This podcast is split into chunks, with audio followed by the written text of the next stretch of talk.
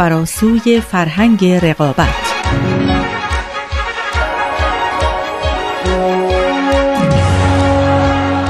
We've literally, as a result, transformed the conditions of our own existence on this planet. But we haven't yet adapted to these new conditions that we live in. And we urgently need to, because until we do, the scale of human suffering and the scale of ecological degradation on this planet will continue to increase.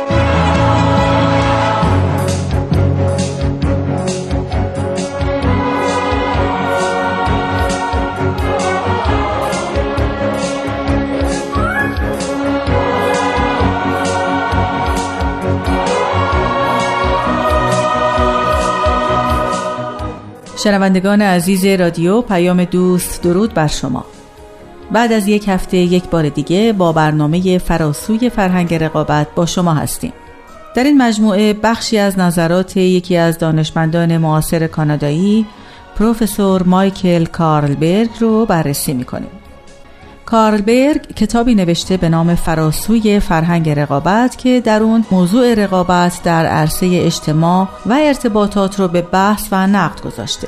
در این مسیر میهمانان گرامی این برنامه ما رو یاری میدن. جناب مازیار فرح بخش کارشناس مسائل اجتماعی و خانم سارا حامدی دانش پژوه مطالعات اجتماعی. خیلی خوش آمدین. خیلی ممنون از دعوتتون و خوشحالم از اینکه در خدمتتون هستم. سلام به شما و همه شنوندگان عزیز. من هم خوشحالم که بار دیگه در خدمت شما هستم. آزاده جاوید هستم و از شما دعوت می کنم تا در ادامه با ما همراه باشید.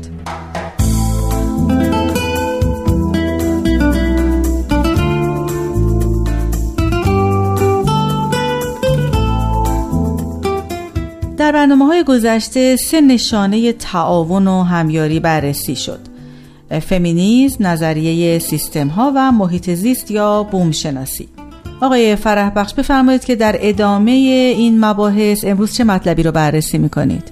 امروز به نظریه ارتباطات می‌پردازیم. منظور اون از ارتباطات ارتباطی و نوع رابطه ای که ما در عرصه اجتماع با دیگران برقرار می‌کنیم. بله. همه می‌دونن که نمیشه با خشونت و پرخاشگری ارتباط خوبی در واقع برقرار کرد با دیگران. این مطلبی نیست که نیاز به تحقیق یا اثبات داشته باشه. همه حسش می‌کنن. فرهنگ رقابت هم اینو میپذیره. اما حرفش اینه که میگه این مربوط به حوزه خصوصی بین افراده. یعنی در حوزه خصوصی ما نباید با خشونت و پرخاشگری ارتباط برقرار کنیم. اما در حوزه عمومی معتقده که غیر ممکنه که بشه با آرمانهای تعاونی گرایانه و همیارانه رفتار کرد. چرا؟ چون اونجا حوزه منافع متعارضه که از طریق رقابت باید برآورده بشه. خیلی از فمینیست ها این تمایز رو یک جلوه مردانه می‌بینن که می‌خواد بگه حوزه عمومی نیازمند یک صفات مردانه یک صفات خسمانه هست و بنابراین جای زنها نیست.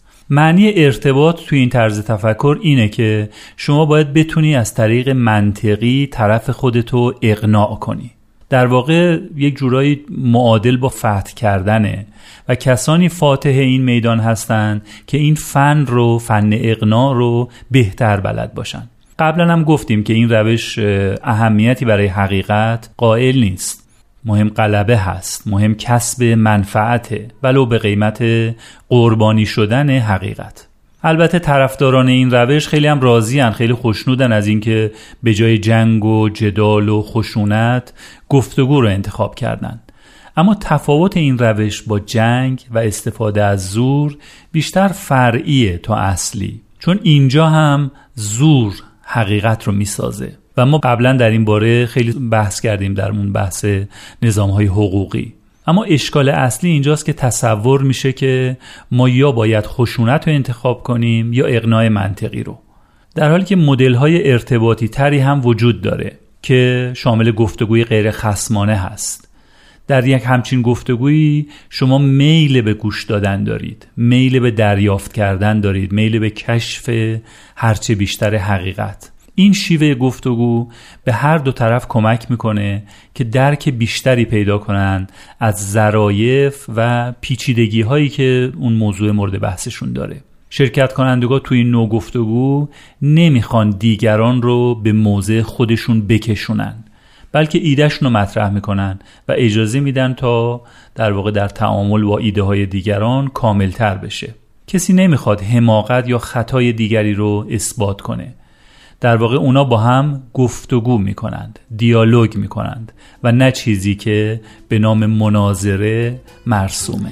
اگه ممکنه یه توضیح درباره دیالوگ بدین و اینکه چه تفاوتی با مناظره داره. بله جناب کاربرگ این تفاوت ها رو به طور واضح در بخش های متنوعی در واقع توی کتابشون مطرح کردن که من خلاصه ای از اون رو مطرح می‌کنم خدمتتون. خواهش می‌کنم.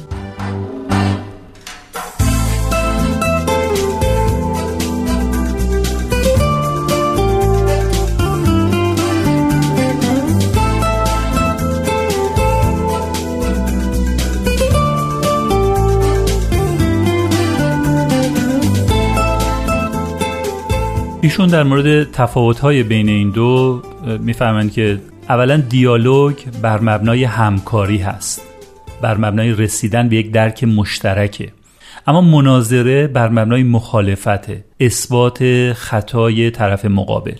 یعنی در دیالوگ هدف یافتن یک زمینه مشترکه ولی در مناظره هدف پیروز شدنه.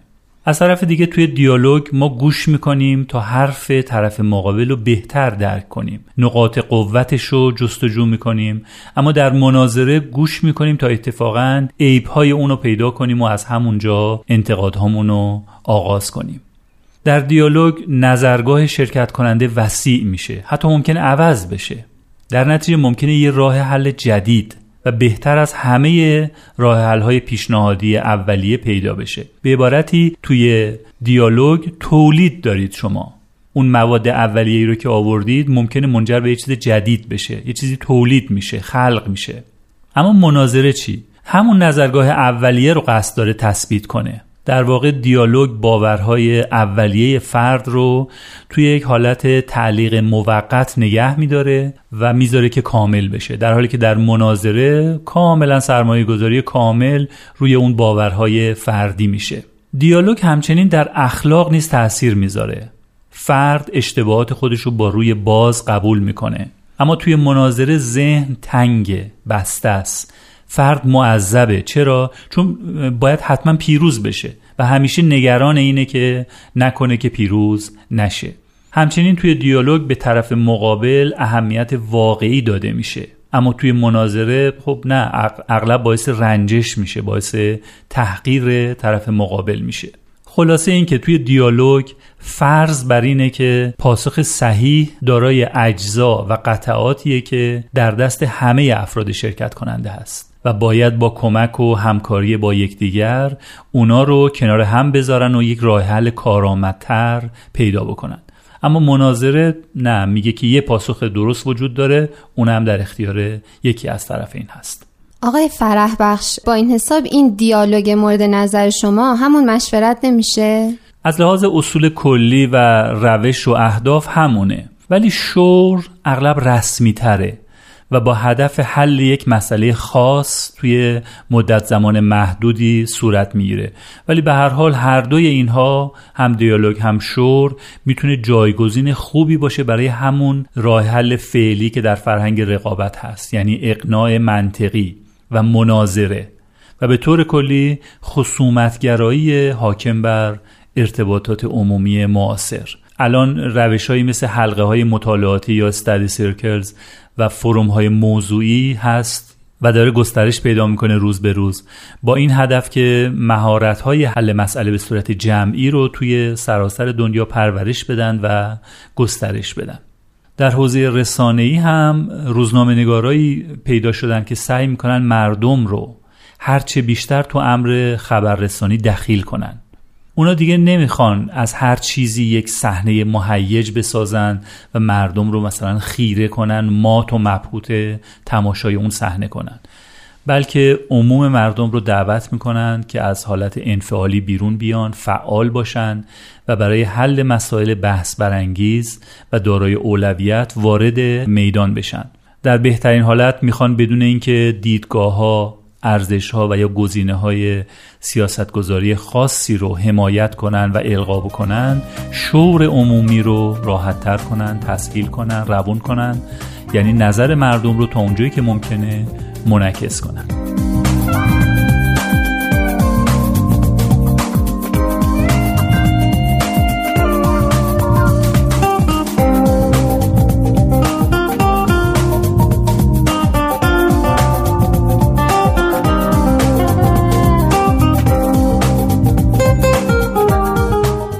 آقای فرح بخش در حوزه روابط عمومی چطور مثلا این سازمان های بخشی دارن به اسم مثلا روابط عمومی که بله بله. با مردم در ارتباطن ارتباط بله. مستقیم دارن با مردم اونجا این وضعیت چطوره ببینید میشه چهار دوره رو به صورت تکامل اگر اسمشو بذاریم در این نحوه ارتباط این روابط عمومی شناسایی کرد یک زمانی این سازمان ها برای جلب توجه عموم مردم از تکنیک های حسی عمدتا سمعی و بصری برای تبلیغات استفاده می‌کردند محصولشون رو به شکلی نشون می‌دادند یا چیزایی در همین حد و حدود. نیازی بیشتری نبود. بعدا یه طریقه دیگه ای رو به کار گرفتن.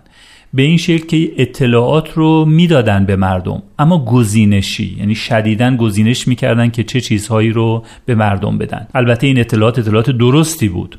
اما چون تمام واقعیت رو به مردم نمی‌گفت میشه گفت که در واقع نوعی دروغ محسوب می‌شد. چون میشه یک بخشی از حقیقت رو گفت و در واقع دروغ گفت. مثلا شما می‌تونید یک دارو رو بسازید و یک سری حرفای درست هم راجع بهش بگید ولی تبعاتش رو نگید. خب این یک نوع دروغ در واقع محسوب میشه و یک نوع اطلاعات گزینشی. اما هر دوتای این مدل ها یک طرفه بود. یعنی سازمان ها این کارا رو انجام می‌دادند مردم هم فقط گیرنده بودند مدل سومی بود که این ظاهرش دو طرفه بود یعنی مردم هم درگیر می شدن. اما در واقع سازمان ها می اومدن با یک روش های پیچیده ای به بررسی حالات مردم می پرداختن. یعنی می فهمیدن که مردم چی می‌خوان چی کار معمولا می‌کنن چه جور عکس هایی رو نشون میدن بعد بر اساس اونها می اومدن تبلیغات خودشون رو هماهنگ می‌کردن اینطوری مردم فکر می‌کردن که ظاهرا فعالن یعنی دخالت دارن می‌کنن منفعل نیستن. اما در نهایت همون کاری رو می‌کردن که همون سازمان ها می‌خواستند. یعنی در واقع فقط شکل دموکراتیک تری رو بهش می‌دادن. اما به تدریج نوع چهارم روابط عمومی در حال ظهوره که در اون سازمان ها قبول می‌کنن که با عموم مردم یک هموابستگی متقابل دارند و این در واقع شکل جدیدتری از ارتباطات رو داره به منصه ظهور میرسونه. آقای فرح بخش به نظر می‌رسه فراهم کردن فضایی که عموم مردم بتونن درش شرکت کنند و به شور بپردازن خیلی مشکله. یعنی کمی آرمانگرایانه نیست که فکر کنیم این امر اصلا ممکنه؟ کاملا درسته. مشکل ارتباطی بزرگ دنیای ما ایجاد یک فضاییه که همه بتونن برای شور در مورد همه مسائل عمومی دور هم جمع بشن. تصدیق میفرمایید که گرفتاری اجتماعات مدرن خیلی بیشتر از اونه که بشه چنین کاری رو کرد. ما قبلا گفتیم که روزنامه نگاری مردمی تا حدی در این مورد پیش رفته اما نمی‌تونه به تنهایی مشارکت عمومی رو تضمین کنه. یه راه دیگه هم هست که میرن نظرسنجی می‌کنن نظرسنجی های سنتی. اونا چیکار می‌کنن؟ نمونه هایی از نظرات عمومی رو جمع آوری می‌کنن. ولی اون هم در بهترین حالت فقط وضع موجود رو منعکس می‌کنن. یعنی مردم به یه سری سوالات جواب میدن در حالی که اطلاعات اندکی راجع به اونا دارن. خب این خیلی فرق می‌کنه با اینکه اینا یک جا جمع بشن توی یک محیط غیر خسمانه و با شور و دیالوگ به یک قضاوت با معناتری برسند. ولی همطور که گفتیم مردم گرفتارتر از اونن که بتونن مرتب همشون دور هم جمع بشن و گفتگو کنن. گذشته از اون مدیریت چنین جمعایی هم یه مصیبتی مضاعف. حالا یه شکل جدید پیشنهاد شده. نظرسنجی شورایی. یعنی تو این شکل یک نمونه آماری ملی. حالا می‌تونه منطقه یا محلی هم باشه. اینا رو یک جا جمع می‌کنن یه تعداد از مردم رو که یک نمونه آماری به حساب می‌تونن بیان. یک جا جمع می‌کنن خلاصه اون موضوع رو براشون روشن می‌کنن و این فرصت رو براشون فراهم می‌سازن که از متخصصا و سیاستمدارای رقیب هم سوال کنن در مورد سوالایی که براشون پیش میاد. بعد توی گروه های کوچیکتر با همدیگه مذاکره کنن. بعد از چند روز به صورت رو در رو یک نظرخواهی مفصلی از اونها به عمل میارن. نتیجه این کار می‌تونه نمایانگر قضاوتهای سنجیده عموم مردم باشه. البته واقعا و صد درصد چنین نخواهد شد. اما هدف هم این نیست. یعنی قرار نیست که نظرات عموم مردم پیش بینی بشه. ولی مسلما به ما نشون میده که اگر مردم درباره مسائل اطلاعات بهتری داشته باشند چگونه فکر خواهند کرد؟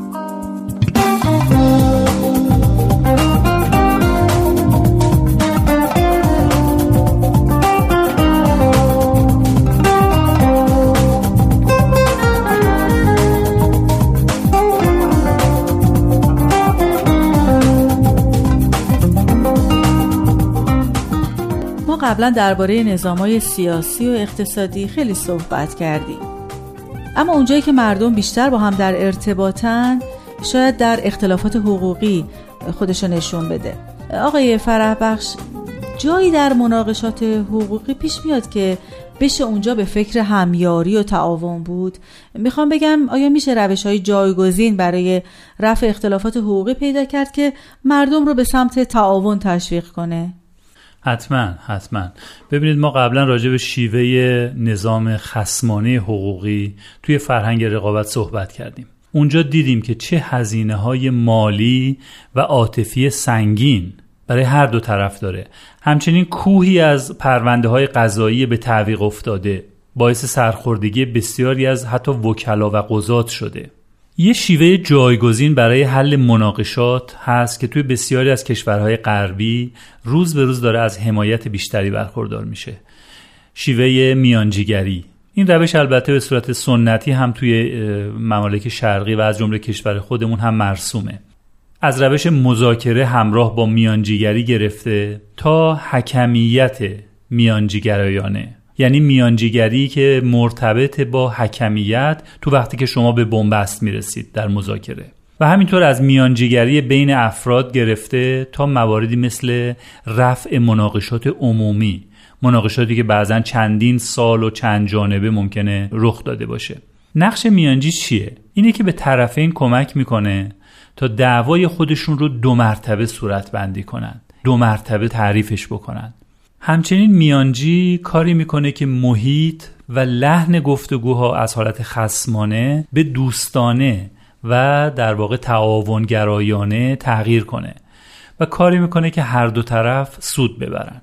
در این حال نظریاتی هم هست مبنی بر اینکه از روش میانجی حتی استفاده های بیشتری بشه نه تنها برای حل اون مشکل و دعوای حقوقی بلکه برای دگرگون کردن خود فرهنگ رقابت. یعنی فقط به این فکر نیستن که اون تعارض بین خودشون رو حل بکنن بلکه سعی می‌کنن نوع نگاهشون رو به تعارضات و مشکلات حقوقی خودشون تغییر بدن. حتی این تعارضات رو بعضی وقتا تبدیل به فرصت می‌کنن فرصتی برای پرورش ظرفیت های اجتماعی. در واقع طرفین باید بتونن جهان رو از چشم دیگران هم ببینند همدلی واقعی رو تجربه کنند از حد صرف منافع شخصیشون فراتر برن و منافع جمعی رو هم لحاظ کنند. ضمن اینکه به هر حال اون مناقشه رو هم به یه شکلی حل می‌کنن که رضایت طرفین رو در بر داشته باشه. خانم جاوید با اجازه شما یه مطلبی در این باره دوست دارم اضافه بکنم. بفرمایید سارا خانم.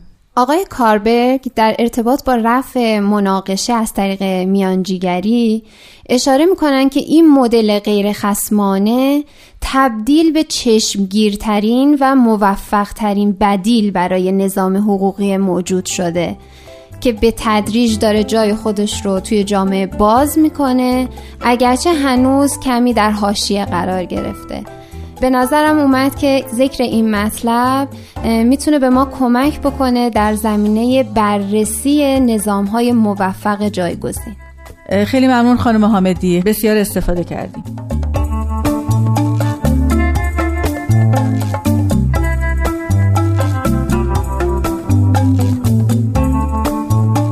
دوستان برنامه امروز فراسوی فرهنگ رقابت به پایان رسید. امیدوارم هفته آینده هم با ما باشید. لطفا ما رو از نظرات و انتقاداتتون محروم نکنید. صفحه فیسبوک ما آماده دریافت پیشنهادات شماست. با سپاس از آقای مازیار فرح بخش و خانم سارا حامدی.